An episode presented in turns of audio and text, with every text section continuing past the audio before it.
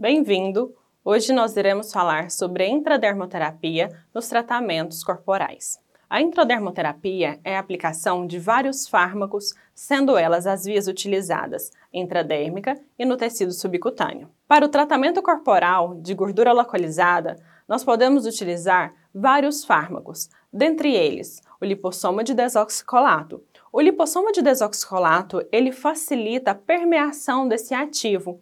O lipossoma, ele tem uma afinidade pela célula do adipócito, assim permitindo com que a atuação desse fármaco seja um pouco mais intensa do que se nós usarmos o desoxolato puro. Podemos associar também outros tipos de fármacos, assim como a benzopirona, a cafeína, a pentoxifilina, que tem uma ação vasodilatadora, a L-carnitina, ornitina, iombina. E esses fármacos, normalmente, eles vêm em determinadas concentrações. Quando nós iremos prescrever esses fármacos, é bom ter sempre um material de apoio para colocar a quantidade e a concentração correta de cada um.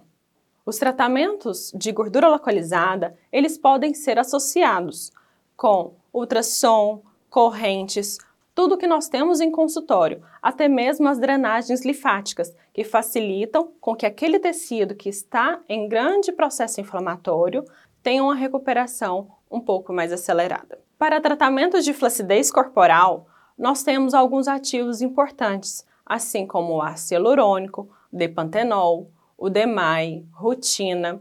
E essa aplicação é diferente quando vamos tratar de gordura localizada. O tratamento para flacidez corporal ele deve ser aplicado numa angulação de mais ou menos 10 graus, pegando somente o tecido dérmico. Já quando a gente fala de gordura localizada, nós temos que realmente atuar no tecido subcutâneo. É importante frisar esse tipo de aplicação. Alguns fármacos, quando nós trabalhamos em gordura localizada, eles não podem atingir a derme. Se caso isso aconteça, nós temos alguns riscos de algumas complicações. Quando falamos de tratamento corporal, não podemos esquecer das estrias. As estrias são as cicatrizes que formam em áreas propensas à distensão da pele, ou seja, quando há destruição das fibras elásticas e colágenas, responsáveis pela sustentação e elasticidade da cutis. Para o tratamento de estrias, nós temos tratamento para estrias vermelhas e para o tratamento de estrias brancas.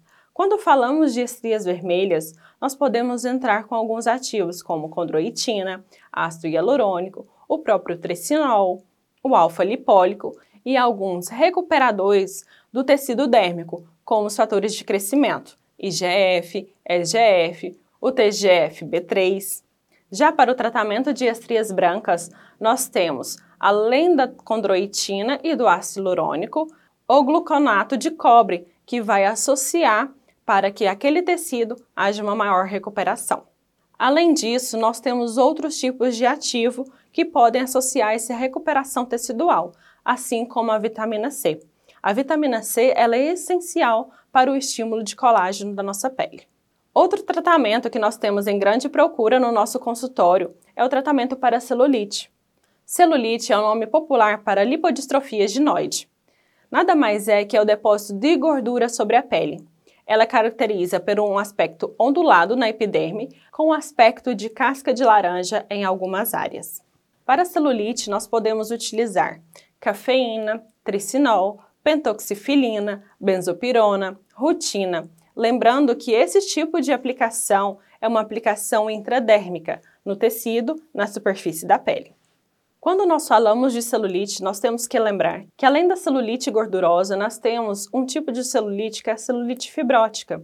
Para esse tratamento, nós temos alguns fármacos específicos, como o mesoglicono, benzopirona e com o auxílio também da lidocaína, que é um anestésico mais utilizado para os nossos tratamentos injetáveis. Quando falamos de tratamentos estéticos, não podemos esquecer dos tratamentos que têm a via intramuscular. Um dos tratamentos mais procurados no consultório é para o emagrecimento. E nós temos vários tipos de fármaco que podem trabalhar na inibição do apetite, como cafeína, inositol, a taurina, furosemida, que tem uma ação diurética. Além disso, nós podemos associar com alguns anestésicos para que aqueles ativos não sejam tão desconfortáveis na hora da aplicação.